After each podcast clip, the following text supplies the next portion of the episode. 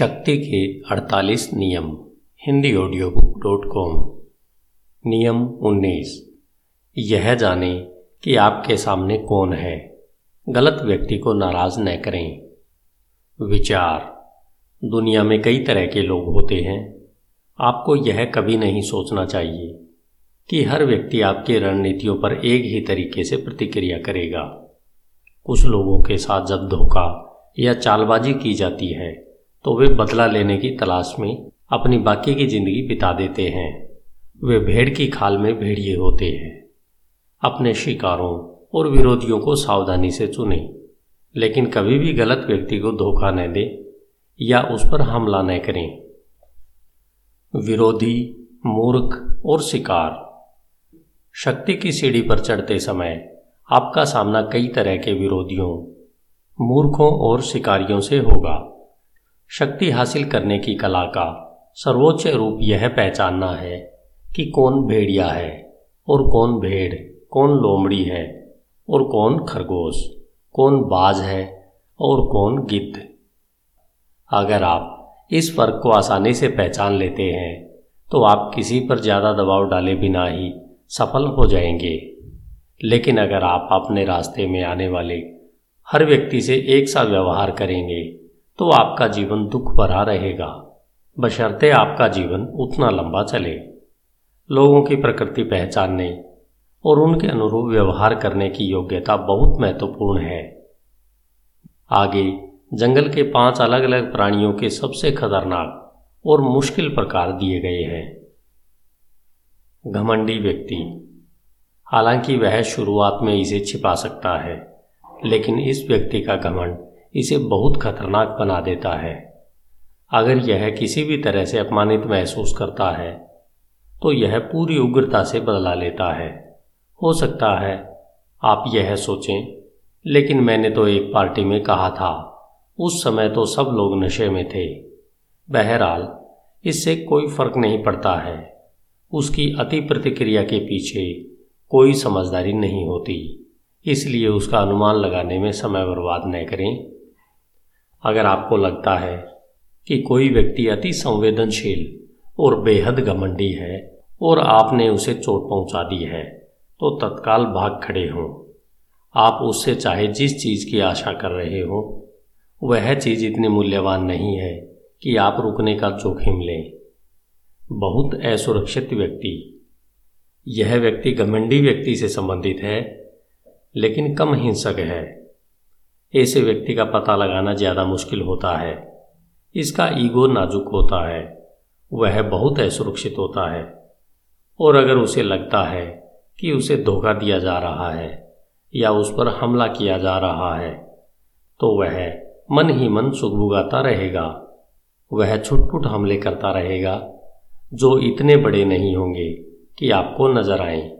अगर आपको लगता है कि आपने किसी ऐसे व्यक्ति को धोखा दिया है या नुकसान पहुँचाया है। तो लंबे समय के लिए गायब हो जाएँ। उसके आसपास न रहें, वरना वह कुतर कुतर कर आपको नष्ट कर देगा। शंकालु व्यक्ति, ऊपर दी गई किस्मों का एक रूप, भावी जोसेफ स्टालिन है। शंकालु व्यक्ति दूसरों में वही देखता है जो वह देखना चाहता है, जो आमतौर पर सबसे बुरा पहलू होता है। वह यह कल्पना करता है कि हर व्यक्ति उसके पीछे पड़ा है। शंकालु व्यक्ति दरअसल इन तीनों में सबसे कम खतरनाक है। चूँकि वह सचमुच असंतुलित होता है, इसलिए उसे धोखा देना आसान होता है। जिस तरह स्टालिन को लगातार धोखा दिया जाता था, दूसरे लोगों के खिलाफ उसे उकसाने के लिए उसकी शंकालु प्रवृत्ति का इस्तेमाल करें। लेकिन अगर आप उसके शक का निशाना बन जाएँ तो सावधान रहें। लंबी यादाश्त वाला शाम। अगर इसे चोट पहुंचाई गई या धोखा दिया गया तो यह आदमी ऊपर से तो कोई गुस्सा नहीं दिखाएगा, लेकिन अंदर ही अंदर वह योजना बनाता रहेगा और इंतज़ार करता रहेगा। फिर जब वह हमला करने की स्थिति में होगा तो वह ठंडे दिमाग की चालाकी से बदला लेगा। इस तरह के आदमी को उसकी चालाकी और योजना बनाने की निपुणता से पहचाने जो वह ज़िंदगी के दूसरे क्षेत्रों में दिखाता है। आमतौर पर वह भावहीन होता है और मिलनसार नहीं होता है। इस सांप के प्रति दोगुना सावधान रहें और अगर आपने उसे किसी तरह का नुकसान पहुँचाया है तो या तो उसे पूरी तरह से नष्ट कर दें या फिर उसे अपनी नज़रों से दूर कर दें। सामान्य, विनम्र और अक्सर बुद्धिहीन व्यक्ति आह, इतने अच्छे शिकार के बारे में सुनकर आपके कान खड़े हो गए होंगे। लेकिन इसे धोखा देना उतना आसान नहीं है। अक्सर किसी प्रलोभन का शिकार होने के लिए बुद्धि और कल्पना की ज़रूरत होती है। इसमें कल्पना या बुद्धि नहीं है। उसे संभावित पुरस्कारों का एहसास ही नहीं होगा। अज्ञानी आदमी चारा नहीं निकलेगा, क्योंकि वह इसे पहचानेगा ही नहीं। वह बहुत बुद्धिहीन होता है। इस व्यक्ति के साथ खतरा यह नहीं है कि वह आपको नुकसान पहुंचाएगा या बदला लेगा, बल्कि सिर्फ़ यह है कि उसे धोखा देने की कोशिश में आप अपना समय, ऊर्जा, संसाधन और यहाँ तक कि बुद्धिमता भी बर्बाद करेंगे। इस तरह के आदमी को पहचानने के लिए एक प्रयोग करें, कोई चुटकुला या कहानी तैयार रखें। अगर उसकी प्रतिक्रिया लचर हो तो आपके सामने इसी तरह का व्यक्ति खड़ा है। अपने जोखिम पर ही आगे बढ़ें। तस्वीर, शिकारी, वह भेड़िए और लोमड़ी के लिए एक सा जाल नहीं बिछाता है। वह वहाँ पर जाल नहीं बिछाता है, जहाँ शिकार के फंसने की संभावना, जहाँ शिकार के फंसने की संभावना न हो। वह अपने शिकार को अच्छी तरह से जानता है। वह उसकी आदतें और छिपने के ठिकाने जानता है और वह इन्हीं को ध्यान में रखकर शिकार करता है। विशेषज्ञ की राय। यह जान लें कि चाहे व्यक्ति कितना ही महत्वहीन या छोटा हो, वह कभी न कभी आपके काम आ सकता है। लेकिन अगर आपने उसका कभी अपमान किया है तो वह आपके काम नहीं आएगा। गलतियों को अक्सर माफ़ कर दिया जाता है, लेकिन अपमान को कभी माफ़ नहीं किया जाता। हमारा गर्व इसे हमेशा याद रखता है। धन्यवाद, Hindi audio book dot com आइए चलते हैं नियम बीस की ओर, जो है, किसी के पिट्ठू न बने। विचार, मूर्ख व्यक्ति ही हमेशा पिट्ठू बनने के लिए दौड़ लगाता है। खुद के अलावा किसी भी व्यक्ति के पाले में न जाए। अपनी स्वतंत्रता कायम रखकर आप दूसरों के स्वामी बन जाते हैं। उनमें मनमुटाव फैलाते हैं और उन्हें अपनी तरफ़ दौड़ाते हैं।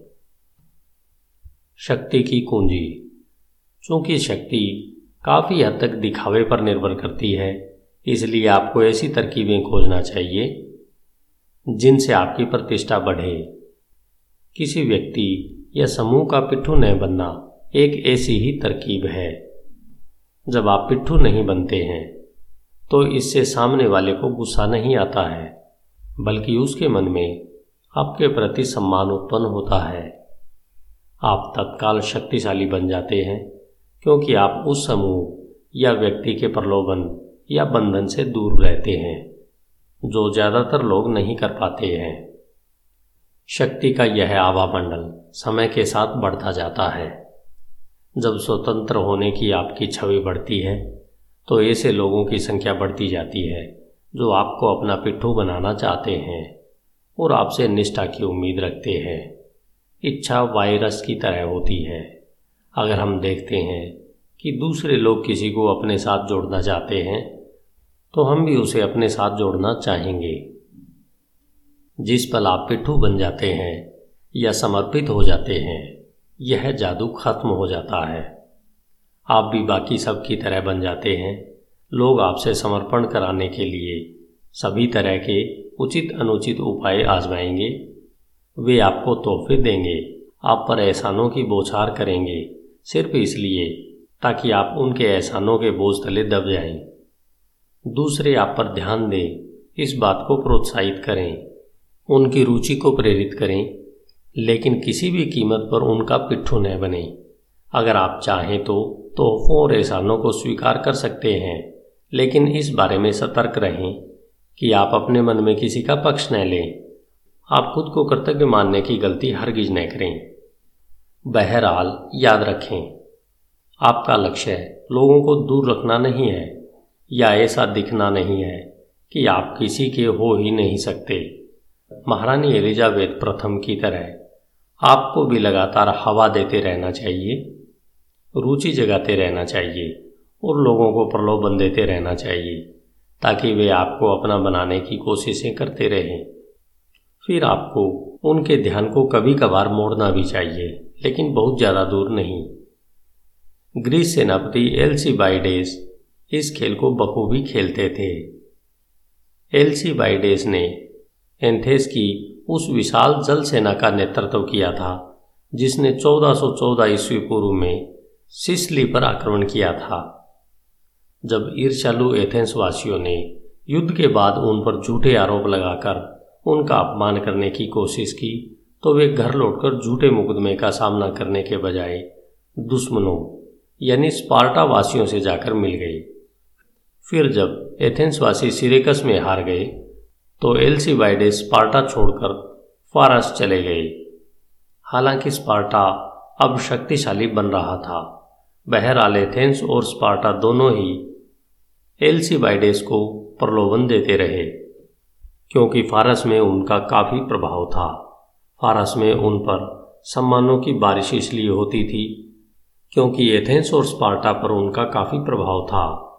उन्होंने हर पक्ष से वादा किया, लेकिन किसी के साथ नहीं जुड़े और अंत तक सारे पत्ते अपने हाथ में ही रखे। अगर आप शक्तिशाली और प्रभावशाली बनना चाहते हैं तो एलसी बाइडेस की रणनीति को आजमाकर देखें। खुद को प्रतियोगी शक्तियों के बीच में रखें। किसी एक पक्ष को अपनी मदद के वादे से ललचाएँ दूसरा पक्ष, जो हमेशा अपने दुश्मन से आगे निकलना चाहता है, अपने आप आपका पीछा करने लगेगा। जब दोनों ही पक्ष आपका ध्यान खींचने के लिए आपस में जूझेंगे तो आप बहुत शक्तिशाली और योग्य दिखने लगेंगे। किसी एक पक्ष में जल्दी से शामिल हो जाने के बजाय अदबीज की स्थिति में आपके पास ज़्यादा शक्ति होगी।